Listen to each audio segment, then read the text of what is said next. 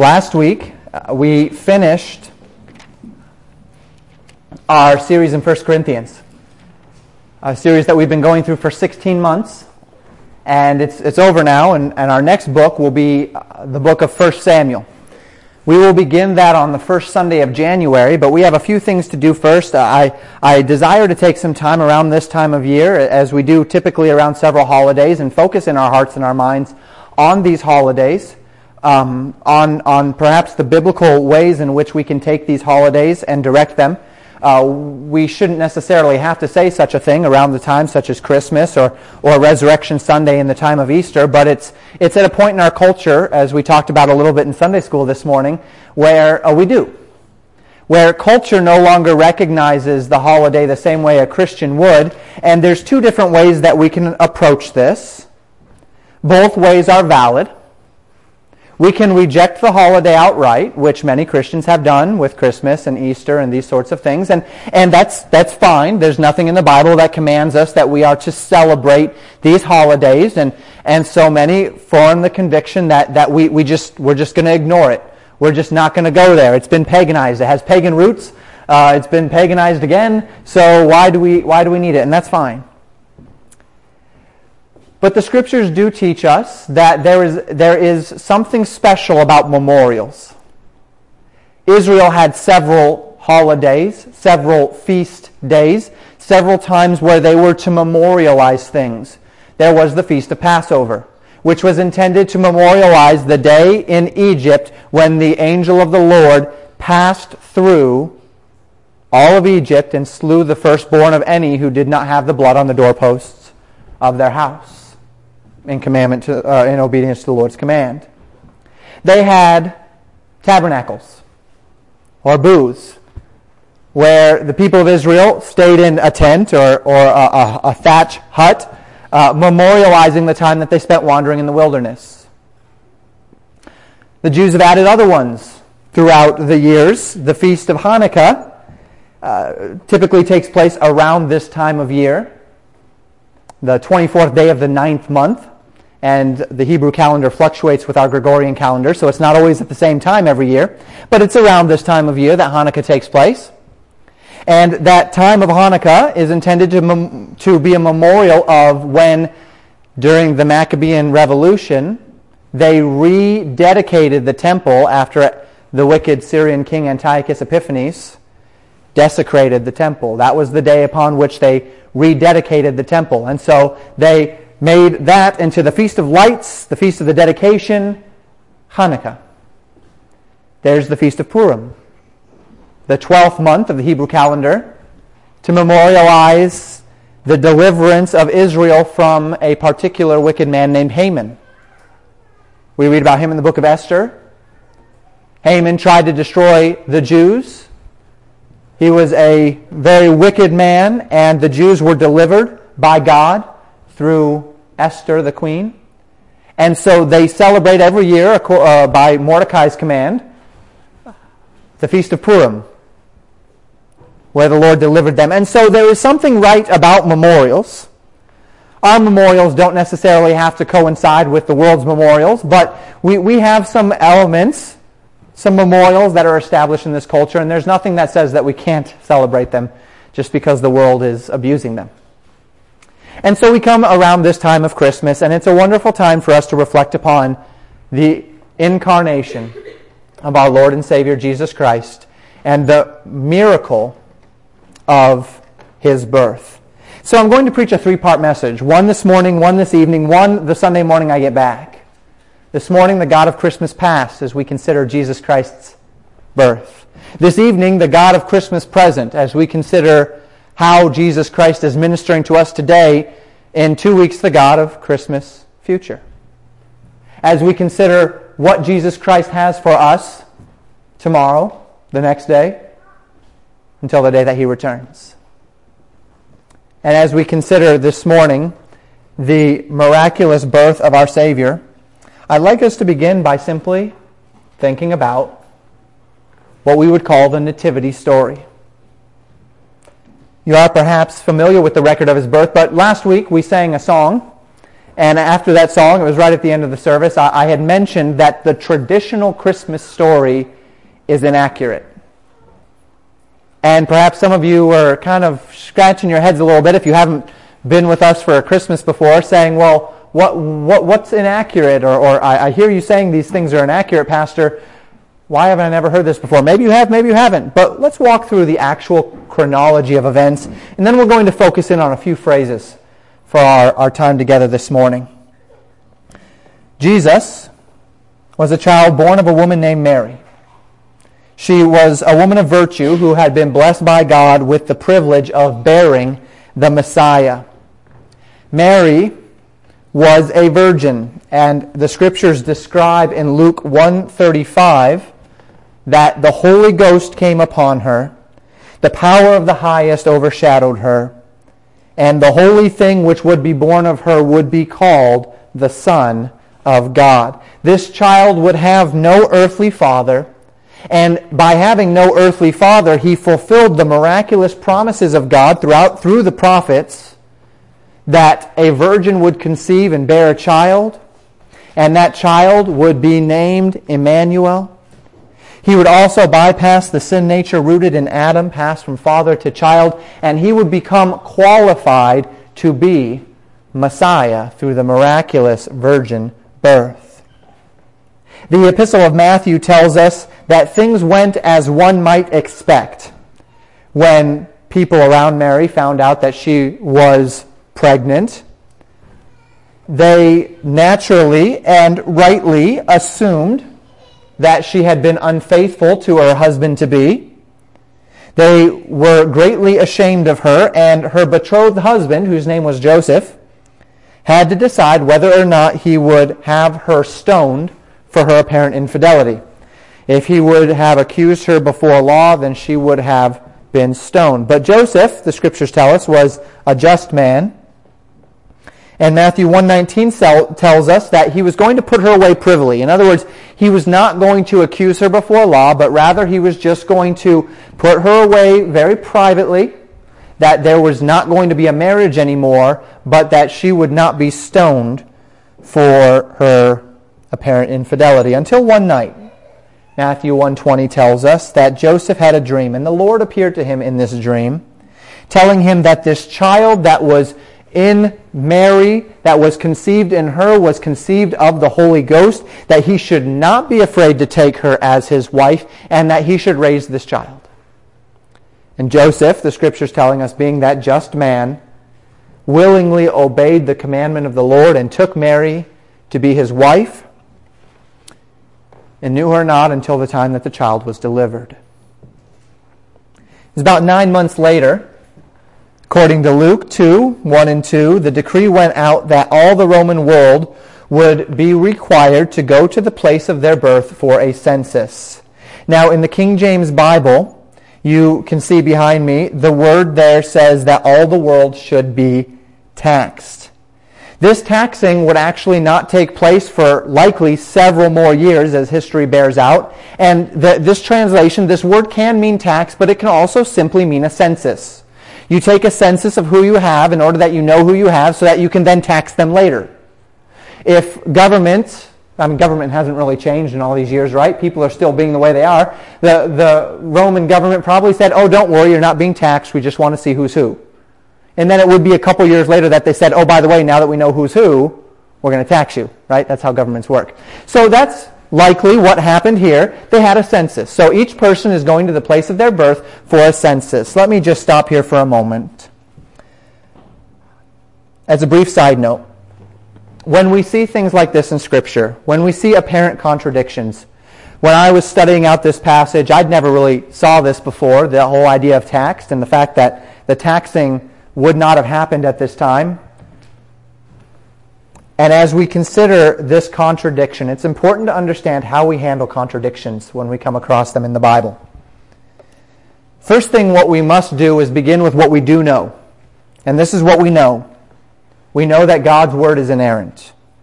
There are no places in God's Word where it contradicts or where there are inaccuracies.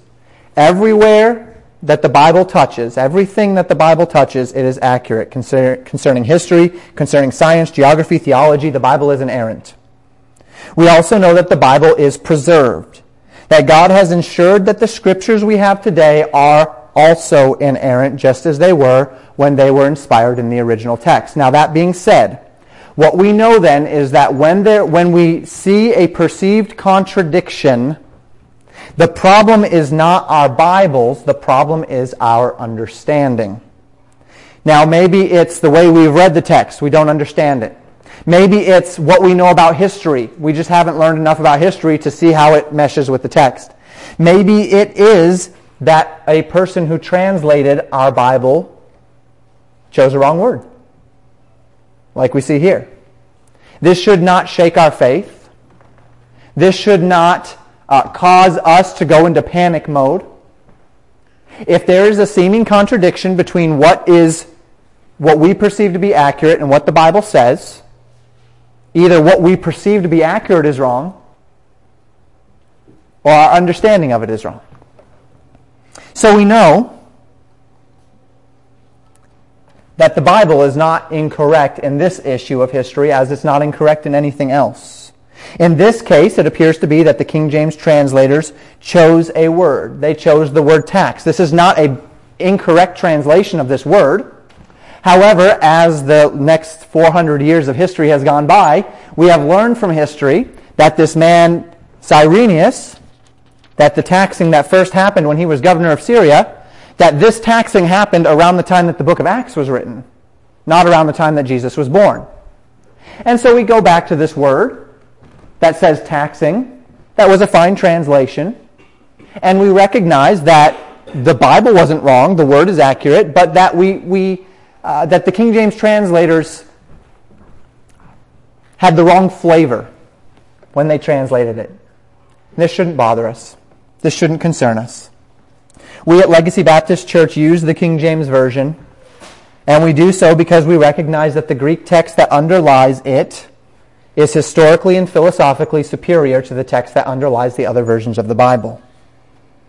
We also recognize that the Council of Men who translated the Greek and the Hebrew texts into its English form in the King James Bible were men of superior piety, knowledge, and intellect to anyone in the field of translation today. Do the study and you'll find that to be true. This being said, we are under uh, no circumstance of the assumption that this translation is in and of itself infallible. That those men on the council who translated this into English got it all right the first time. And we know that because the King James translators gave us hundreds and hundreds of marginal notes that said, it's translated this way, it could be translated that way. It could mean this, it could mean that. And so they in and of themselves openly admitted that they did the best job they could through the providence of God. And yet they never claimed infallibility for themselves. So we are loyal to the reality that God has preserved His Word in the Greek and in the Hebrew, and that godly, knowledgeable men have reflected it properly for us in many translations. We recognize that the text, the Greek text behind the modern translations is a different text, which is why we use the King James translation. But where we see these apparent contradictions, where we see these apparent confusions, we can rest in the fact that it's not God's mistake. Somewhere along the line it was ours. Just a little side note there. So there's a census. Joseph and Mary must travel for this census to the place of Joseph's family's birth. And the Bible says that Joseph was of the house and lineage of a man named David. You all know of him as King David. And so they went to the place of his birth, which was Bethlehem. So it was, when they got to Bethlehem, the Scriptures tell us in Luke two, six and seven, that the days were accomplished that she should be delivered. Mary went into labor, and the Scriptures tell us that because there was no room for them in the inn, she gave birth in a stable and laid Jesus in a manger. Thus Jesus fulfilled the promises of the prophets that out of Bethlehem would come a king of the Jews, a man despised and rejected of men, a man of tremendous humility, of humble origins, of humble birth. He would be a king, but a king who would come in humility. The privilege of rejoicing over the birth of Messiah was shared by very few on that night. In fact, the Scriptures tell us that the only people that were there that evening were a group of shepherds who had been watching their flock outside the city of Bethlehem. Bethlehem had always been a shepherd's town, right? David was a shepherd. It had always been a shepherd's town. And this group of shepherds, faithfully performing their duty to watch over their flocks, were called by the angels to rejoice with the parents of Jesus over the birth of their Savior, who is Christ the Lord. And as the angel declared this great proclamation, he said, "Glory to God in the highest, and on earth peace, goodwill toward men." So the shepherds went, and they saw this child, and they rejoiced over this child, and they made known to all who would hear that a child has been born who is the King. Most notably absent from that evening were wise men, who, prior to biblical church tradition, um, did not make it that evening to see little Jesus in the manger. The Bible tells us, continuing the passage in Luke, that eight days after Jesus' birth, he was circumcised according to the law and given that name, Jesus, which was so named of the angel before he was conceived in the womb. And then when the days of Mary's purification was fulfilled, and according to the law, for a man-child, she would have had to have waited forty days to become clean. Once those forty days were fulfilled for her purification, Joseph and Mary took Jesus and went to the temple in Jerusalem. And they went to this temple in Jerusalem to consecrate this child unto the Lord. According to the Mosaic law, the firstborn child in any family was the Lord's. However, the family had the right and the privilege to take that child and to sacrifice on the altar either a lamb or two pigeons, two doves, and in doing so, they could redeem him from the Lord, buy him back to themselves to raise him. And so they went and they sacrificed these doves. And we'll come back to the events surrounding their time in Jerusalem in just a few moments. And the Scriptures tell us in Luke two thirty-nine that following their dedication of Jesus in the temple, they went back to their own city of Nazareth. Now the rest of the infancy of Jesus Christ is found in the book of Matthew to fill in these immediate gaps. Wise men, the Scriptures tell us, came from the east. Their number is not known. Tradition tells us three, because they brought three gifts, but we don't exactly know how many came. It's likely that these wise men had been looking for this star and this Messiah since the days of Daniel, who was the greatest of the wise men of the East, who knew of his Messiah to come, and who must have been eagerly awaiting his arrival. And so these wise men had been looking for this star, this star that would indicate that the Messiah had been born, and when they found it, they immediately came looking for him, and they stopped before the king. Makes sense? They wanted to check in, and they asked him, "Where is he that is born King of the Jews? For we have seen his star in the east, and we are come to worship him." Matthew two two. Well, this Herod happens to be Herod Antipas. And history bears out that this man, Herod, was an interesting man. He was a very charismatic man, man that people liked. But he was also a very stern ruler. He was not a man to be crossed. He was not a man to be trifled with. He was certainly not a man to abide rumors of a coming king of the Jews. He was not interested in his throne being threatened, in his rule being threatened, in his legacy being threatened. But being the charismatic and vicarious man he was, he spoke very kindly to these wise men of the East. He checked with his own advisors who said, yes, indeed, the prophecies tell us that there would come a child out of Bethlehem who will be called King of the Jews. This child must be in Bethlehem. So Herod says, okay, that's where you'll start, wise men.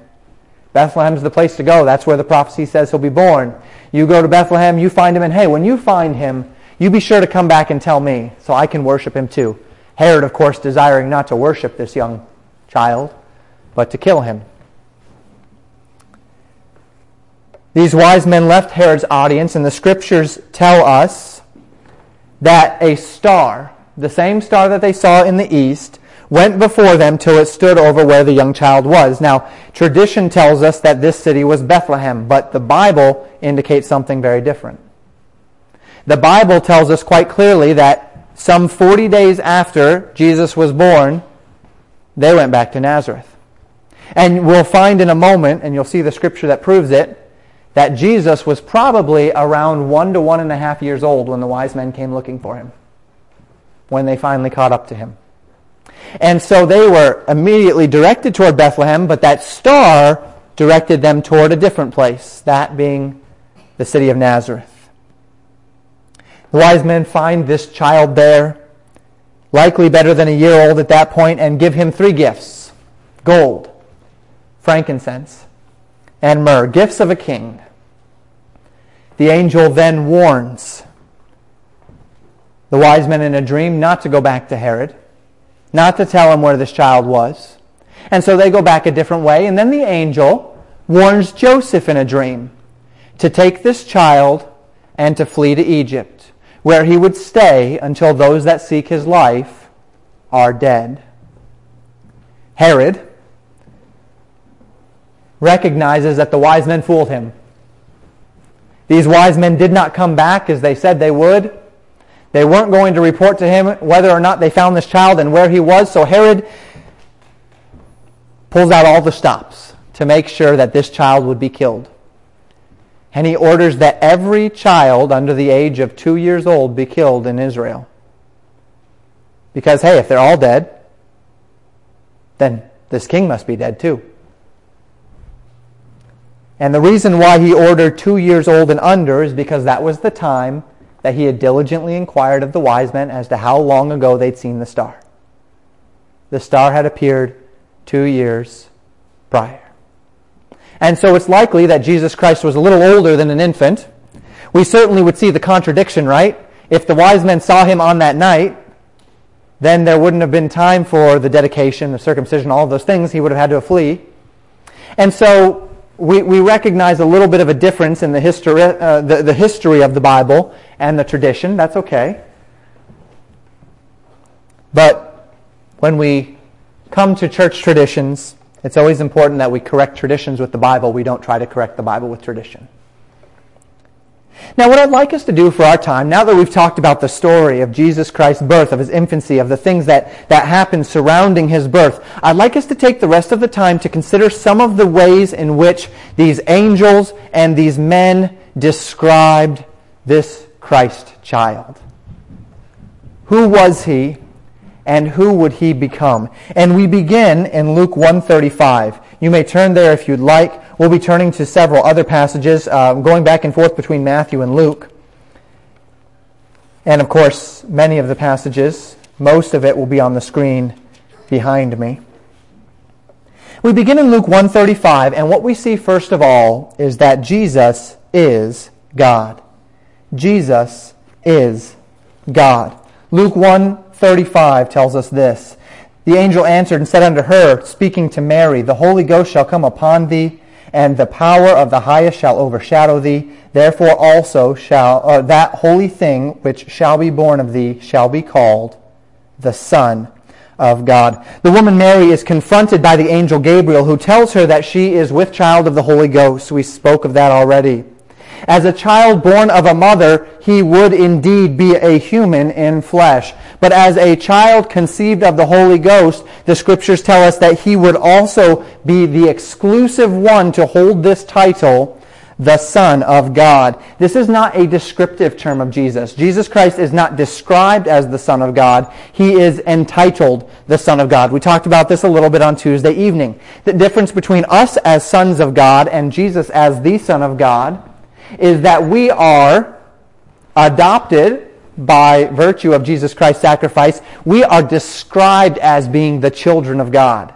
We are described as the sons of God. But Jesus Christ, it was not just a description. This was his title. He was the, capital T, the Son of God, indicating the exclusive relationship that Jesus Christ had with his Father, who is God. That Jesus is born of a virgin is essential to his qualifications for Messiah. Isaiah chapter seven fourteen tells us this, "Therefore the Lord himself shall give you a sign. Behold, a virgin shall conceive and bear a son, and shall call his name Emmanuel." That word we have found today, meaning God with us. The one who would be God in flesh would signify his arrival upon this earth by being born of a woman who was a virgin. But let's take a few moments to understand the implications of this declaration here, that Jesus is entitled the Son of God. Jesus is God. He is therefore the creator and the sustainer of all that is, correct? In the beginning, God created the heaven and the earth. So Jesus Christ is God. Jesus is creator. Jesus is sustainer. Colossians one tells us that he upholds all things with the power of his hand. As a man, he had a definitive beginning. He had a definitive ending. But as God, he says, "I am Alpha and Omega, the beginning and the end." He is eternally existent. He has no beginning. He has no end. And so John chapter one, verses one through three tells us, "In the beginning was the Word, and the Word was with God, and the Word was God. The same was in the beginning with God. All things were made by him, and without him was not anything made that was made." Jesus is God. Jesus is creator of all that is. And if Jesus is the creator, then he is by default your creator.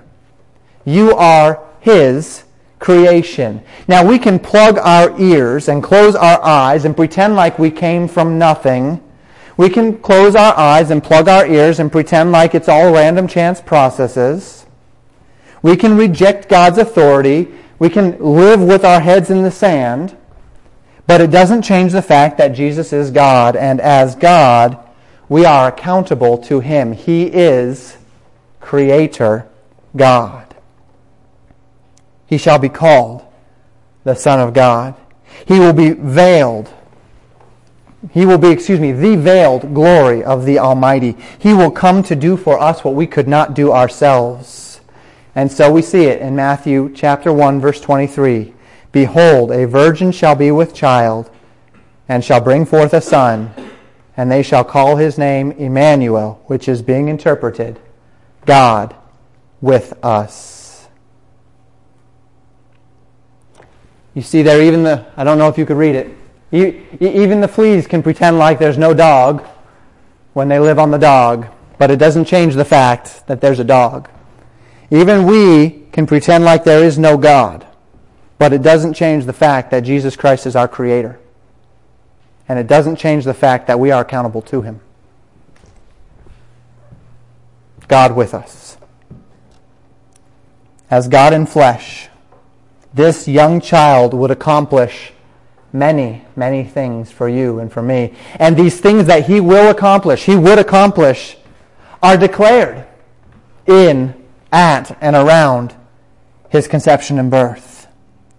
Jesus is God. One of the things he would accomplish, and the most important, is that Jesus is not just your God, he is also your Savior. We consider Matthew chapter one now, verse twenty-one, where the angel, uh, the Lord himself, is speaking to Joseph in a dream, assuring Joseph that Mary's claims are true and exhorting him to take Mary to be his wife. And as he does so, he says in verse one, uh, uh, chapter one, verse twenty-one of Matthew, "And she shall bring forth a son, and thou shalt call his name Jesus, for he shall save his people from their sins."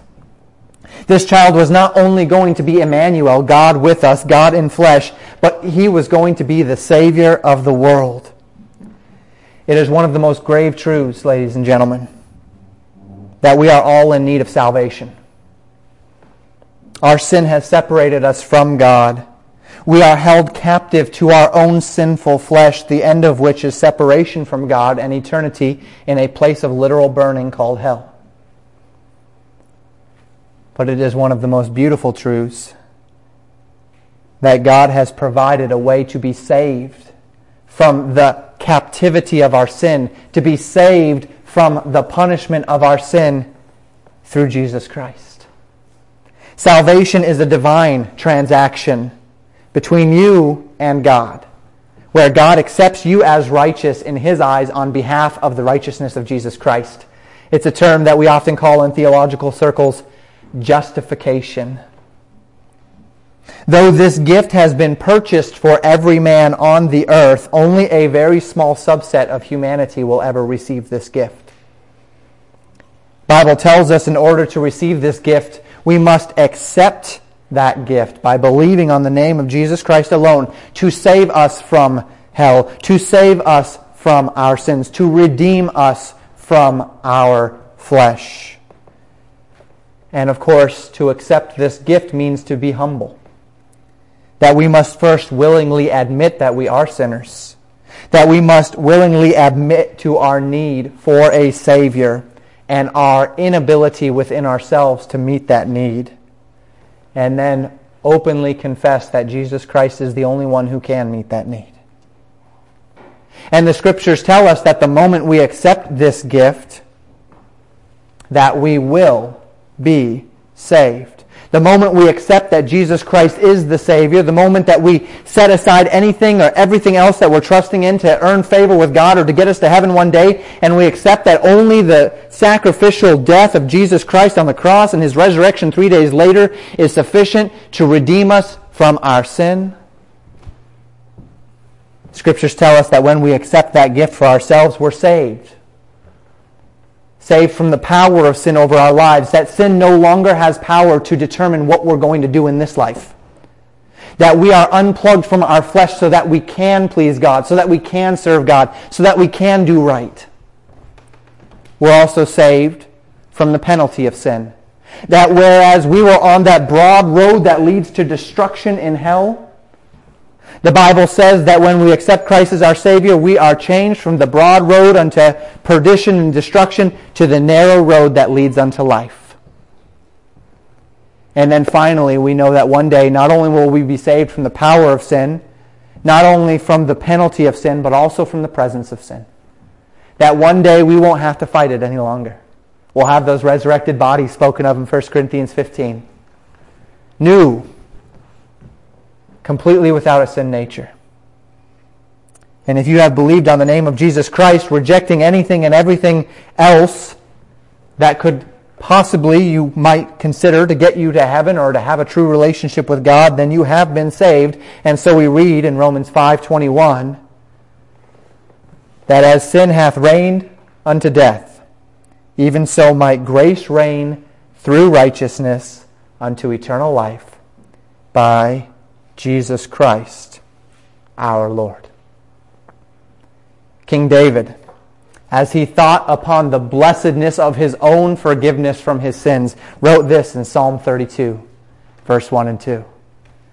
Blessed is he whose transgression is forgiven, whose sin is covered. Blessed is the man unto whom the Lord imputeth not iniquity, and in whose spirit there is no guile.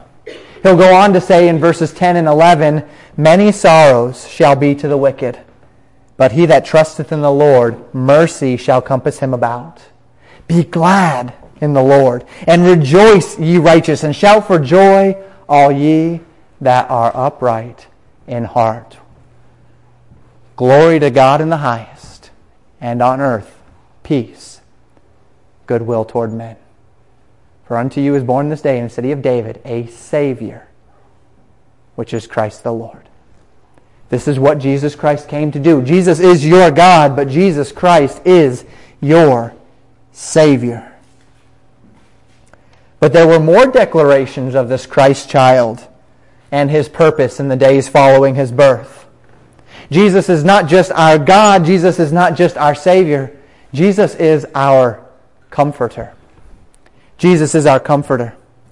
In Luke chapter two, we end up back in the temple in Jerusalem.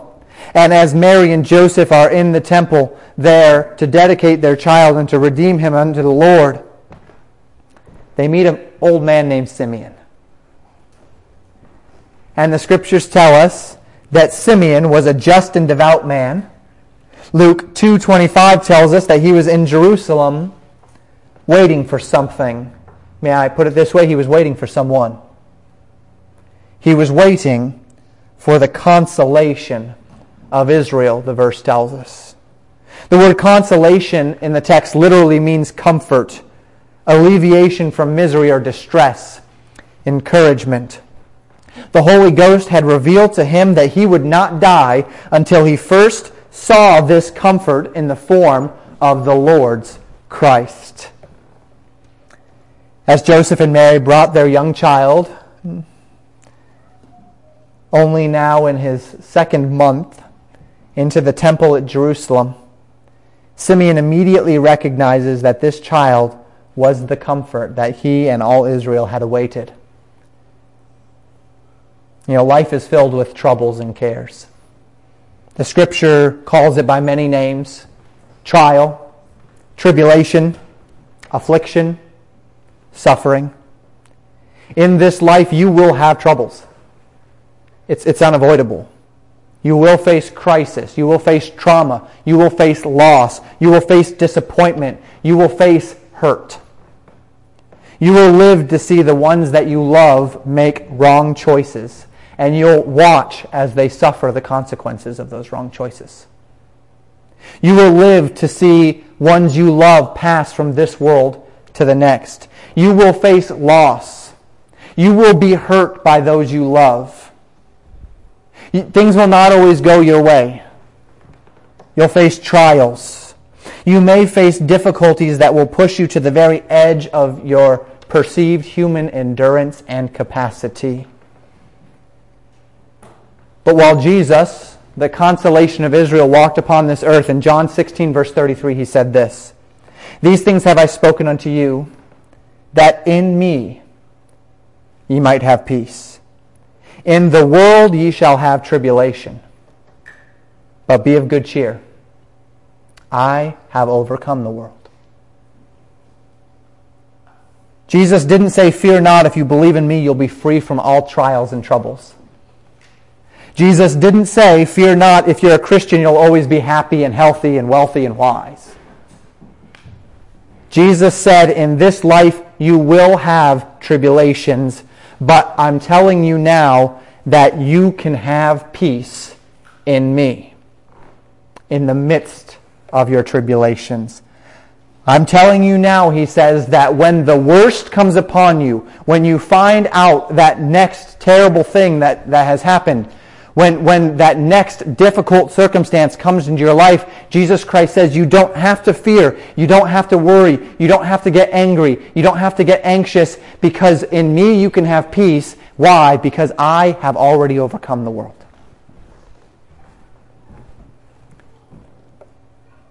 And what is the victory that the Bible tells us overcomes the world? It's found in First John five, verse four. We'll be there in the Three Tuesdays from now, I guess. We'll talk about that after the service. First John five four says this: "For whatsoever is born of God overcometh the world, and this is the victory that overcometh the world, even our faith." We overcome the world. We overcome the trials of the world, not because we're strong, not because we have a lot of money, not because we have great intellect. We overcome the trials and the troubles and the, and the disappointments of this world, and we still have peace because we put our faith in Emmanuel, God with us. And He has come overcome the world. If He has, then we can too. So Jesus is our God. Jesus is our Savior. Jesus is our Comforter. One more as we wrap up this morning. Jesus is our light. We sang the song that the Son of Righteousness will come with healing in his wings. Hark, the herald angels sing. We went to Malachi chapter four verse two and found that indeed it is speaking of the light, the Son of Righteousness, who would shine his light upon the world and it would bring healing. And as Simeon continues to speak of this child, he says in Luke two thirty-two that this child would be a light to lighten the Gentiles and the glory of thy people Israel.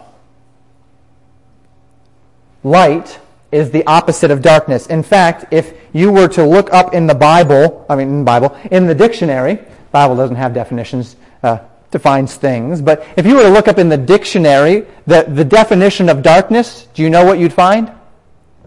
The absence of light. The absence of light. So light and darkness are opposites. It is only by light that men can see their way. A man devoid of light is a man devoid of direction, of perception, of understanding of the world around him. Jesus said in John, or the Scriptures say, it wasn't Jesus speaking, the Scriptures tell us in John one four, it was certainly God uh, through inspiration, in him, Christ, was life, and the life was the light of men.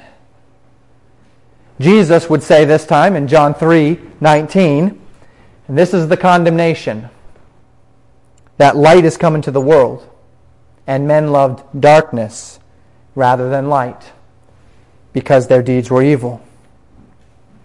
Jesus would say in John eight, verse twelve, I am the light of the world. He that followeth me shall not walk in darkness, but shall have the light of life. Jesus would say in John twelve, verse forty-six, I am come a light into the world, that whosoever believeth on me should not abide in darkness. Jesus came as God, as Savior, as Comforter, as light. He came to illuminate your heart to the realities of this world and the realities of the world to come.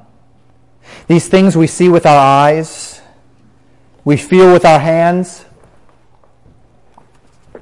I taste, I feel, I see, but one day it's all going to burn up and be gone. One day we will wake up from this dream that is life, physical, material life, and we will awake unto eternal life. We will awake from our transient dream and we'll wake up at home.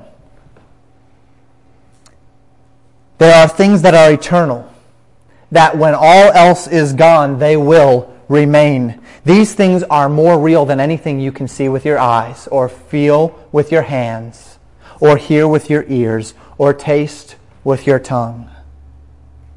This life is little more than a transient dream. But men who walk in darkness, they can't see that. They don't understand that this life is not all there is. They don't understand, and so they try to make things up, right? They try to, to, to make up this idea of reincarnation. We'll get another one, and another one, and another one. Or they, they try to make up this universalist type God where everybody will one day be happy, and, and even their perception of hell is, I'll get to party with my friends. And the reason why they don't see the reality is because they've rejected the light. And so they're looking at the world around them in the darkness of their sinful hearts. But we have the light. The light came in Christ. The light is reflected in our hearts. The light is taught in God's Word. The psalmist said in Psalm one nineteen, one oh five, thy word is a lamp unto my feet and a light unto my path. He would say in verse one thirty of Psalm one nineteen, the entrance of thy words giveth light. It giveth understanding to the simple. Where God's word enters, whether it be the word made flesh, Jesus Christ, or the reflection of Christ in the Holy Scriptures, where God's word enters, there is illumination to reality. There's light. We see ourselves for who we are. We see the world for what it is, and we see God for who He is and what He expects of us.